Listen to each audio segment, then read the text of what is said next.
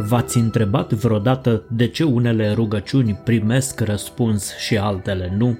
Sau care să fie oare tainele unei rugăciuni care primește răspuns? Pe cât de complicată poate părea dezlegarea misterului care stă în spatele rugăciunilor cărora li se răspunde, pe atât este de simplă. Și totuși nu atât de simplă încât să credeți că secretul răspunsurilor constă în vorbe atribuite sfinților și pe care dacă le preiei în strategia ta de manifestare a dorințelor, s-a rezolvat problema. Rugăciunea nu este o formulă magică exprimată într-o înșiruire de cuvinte. Credința este condiția de bază fără de care o rugăciune nu va primi răspuns, veți gândi mulți dintre voi. Și bine fac cei ce gândesc astfel. Da, credința este o condiție de bază, însă nu este suficientă. Și vom argumenta în episodul de astăzi de ce pentru a ne bucura de răspunsuri la rugăciunile noastre, credința trebuie întrepătrunsă cu înțelegerea pentru a-și însuși acea calitate activă în cadrul rugăciunii, calitate pe care nu o are de una singură. Esența sau secretul rugăciunii este credința, nimic mai adevărat, dar nu credința în povești, dogme, obiecte și instituții de cult, ci credința pură, manifestată în momentul rugăciunii printr-o stare emoțională identică celei pe care o vei avea pe când dorința ta se va fi împlinit.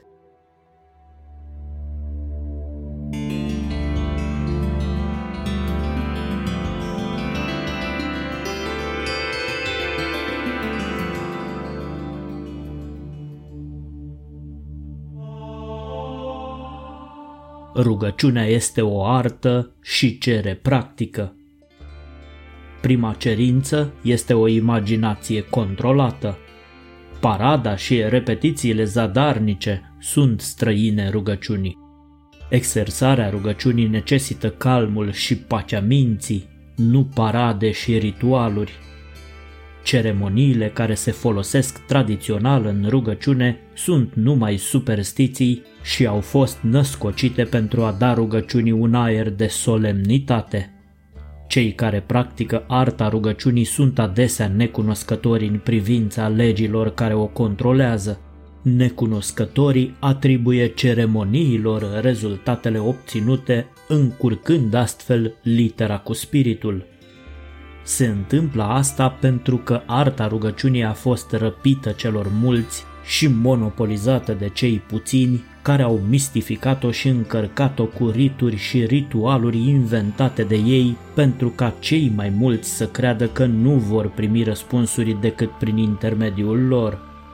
Cei îmbrăcați în straie strălucitoare, împodobite cu pietre prețioase, purtători de toiege înnobilate cu aur și argint, i-au privat pe cei mulți de dreptul lor de co-creatori, de dreptul lor de a accesa darurile divine primite la naștere, de dreptul lor de a stăpâni arta rugăciunii. Pe când vor reuși să curețe arta rugăciunii de toate impuritățile care i-au fost adăugate de-a lungul secolelor, oamenii își vor redobândi libertatea de a fi una cu Creatorul lor și de a trăi în armonie într-un univers prietenos în care se pot bucura de răspunsuri la rugăciunile lor. Bun găsit tuturor la episodul al șaptelea al serialului Adevăruri greu de suportat. Recunoștință celor care sub inspirație divină au decodificat mesajele învățăturilor antice, reușind să transmită celor care au urechi de auzit secretele rugăciunilor care primesc răspunsuri și secretele celor douăsprezece legi spirituale ale Universului.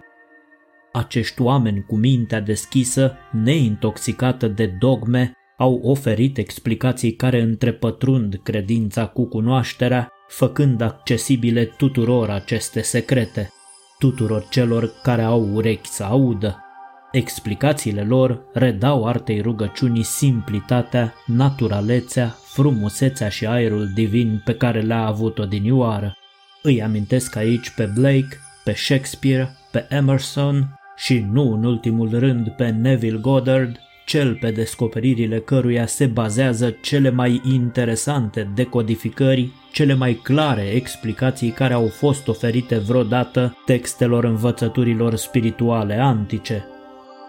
Iată cât de clar și simplu explică Goddard secretul rugăciunilor. Legea universală a reversibilității este temelia pe care se bazează rugăciunile care primesc răspuns. Mișcarea mecanică produsă de vorbire era cunoscută cu mult timp înainte ca cineva să fi visat la posibilitatea unei transformări inverse, adică reproducerea vorbirii prin mișcare mecanică, fonograful. Electricitatea a fost produsă prin frecare pentru o lungă perioadă de timp, fără ca cineva să aibă vreo idee că frecarea ar putea fi produsă de electricitate.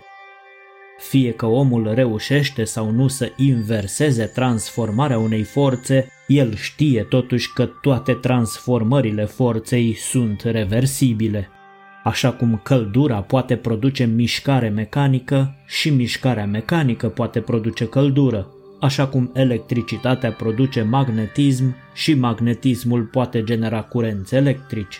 Cauză și efect, energie și materie, acțiune și reacțiune, toate sunt în același timp și interconvertibile. Această lege a reversibilității este de maximă importanță în procesul de rugăciune, deoarece ne permite să anticipăm transformarea inversă odată ce s-a verificat transformarea directă. Mai exact, dacă te-ai simți în timpul rugăciunii întocmai cum te-ai simți pe când vei fi primit răspunsul, atunci, prin reciprocitate, vei primi răspunsul care va trezi în tine un asemenea sentiment. Îngăduiți-mi să repet. Dacă te-ai simți în timpul rugăciunii întocmai cum te-ai simți pe când vei fi primit răspunsul, atunci, prin reciprocitate, vei primi răspunsul care va trezi în tine un asemenea sentiment.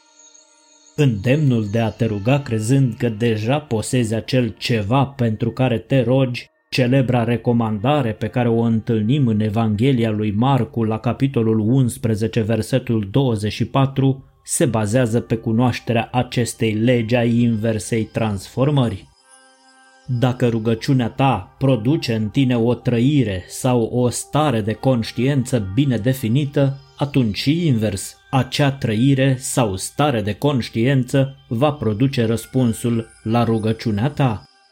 În acest adevăr făcut cunoscut de evanghelistul Marcu, nu este loc nici pentru temple, nici pentru ritualuri și nici pentru acoliții lor. Pe cât de simplu, pe atât de divin. Pe cât de divin, pe atât de simplu. Așadar, fiindcă toate transformările forțelor sunt reversibile, ar trebui să ne asumăm întotdeauna sentimentul dorinței noastre împlinite. Ar trebui să trezești în tine sentimentul că ești și ai ceea ce până acum ai dorit numai să fii și să ai. Dar cum se face asta, veți întreba voi? Asta se face cu ușurință, contemplând bucuria pe care ai trăi-o dacă obiectivul tău ar fi un fapt împlinit. Asta se face mișcându-ți și păstrându-ți ființa în sentimentul că dorința ta este realizată. Și pe măsura intensității sentimentului tău, altfel spus, pe măsura credinței tale, rugăciunea ta va primi răspunsul mult așteptat. Unii dintre voi au fost extrem de contrariați atunci când am afirmat în videoclipurile sau podcasturile noastre că nu cererea este rugăciunea corectă, ci recunoștința. Păi chiar așa stau lucrurile. Te contrazici, vor spune alții. Deloc, le răspund eu. Faptul că recunoștința este rugăciunea corectă nu exclude cererea. Cererea, adică obiectivul rugăciunii, trebuie să existe, altfel ce răspunsuri așteptăm? Numai că cererea, neînsoțită de credința că ai și primit ceea ce ai cerut, nu va atrage niciodată un răspuns al rugăciunii tale. Asta vreau să spun prin rugăciunea corectă este recunoștința, nu cererea.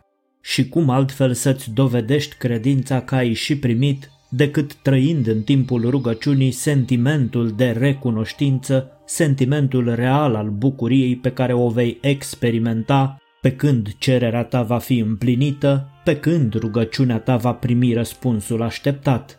Cum altfel? Trăim într-o lume modernă.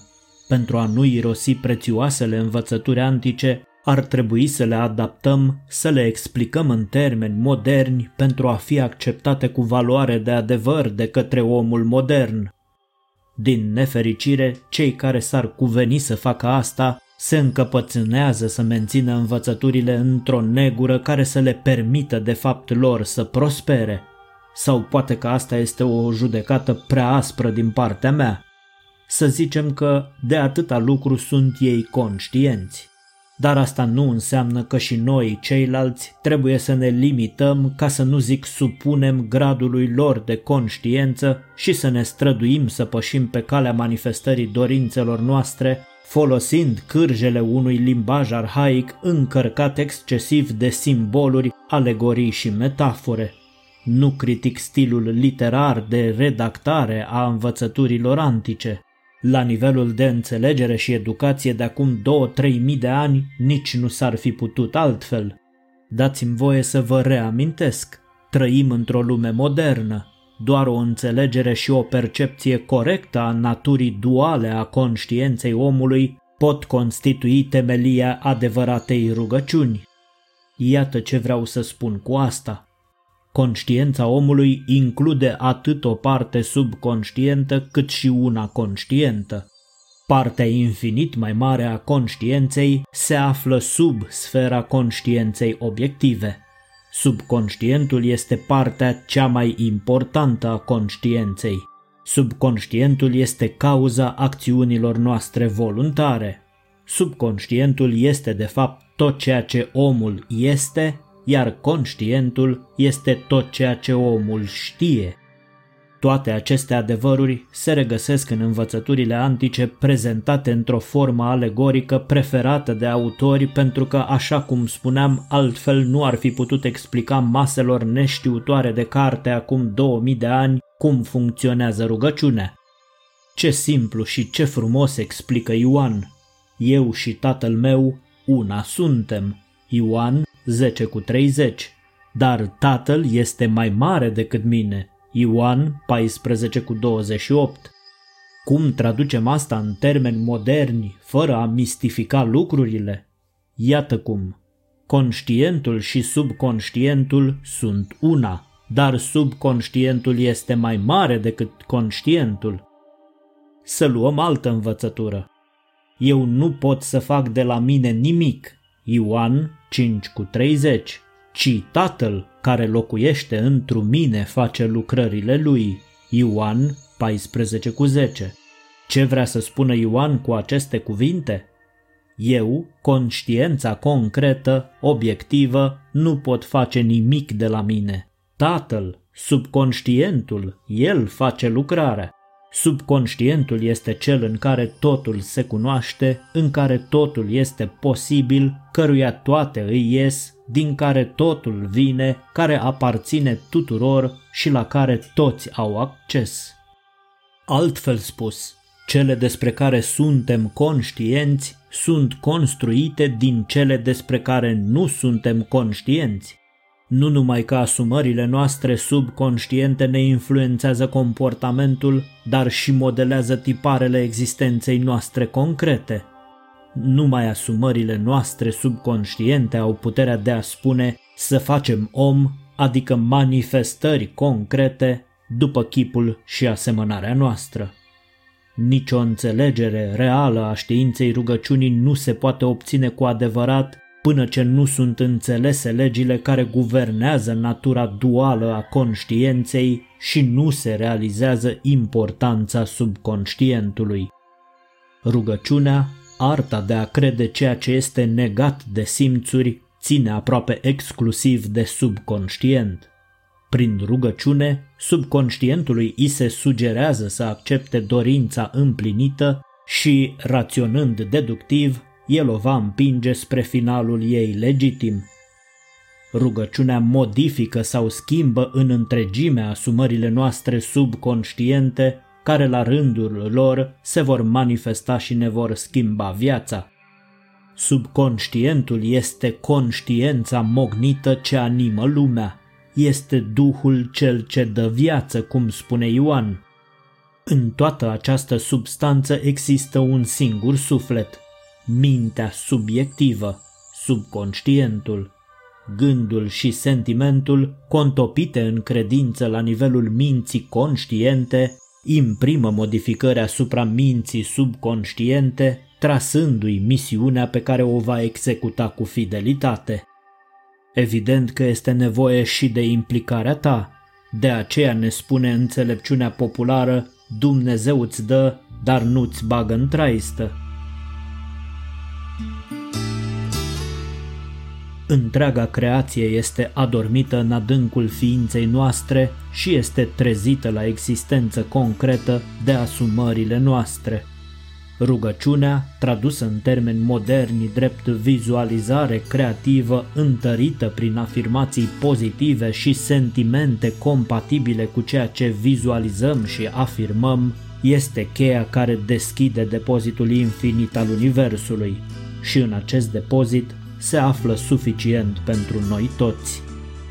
Cereți și vi se va da. Sunt convins că acum ați înțeles și mai bine cum să o faceți. Pe curând și fiți binecuvântați cu cât mai multe răspunsuri pe măsura înțelepciunii și credinței voastre.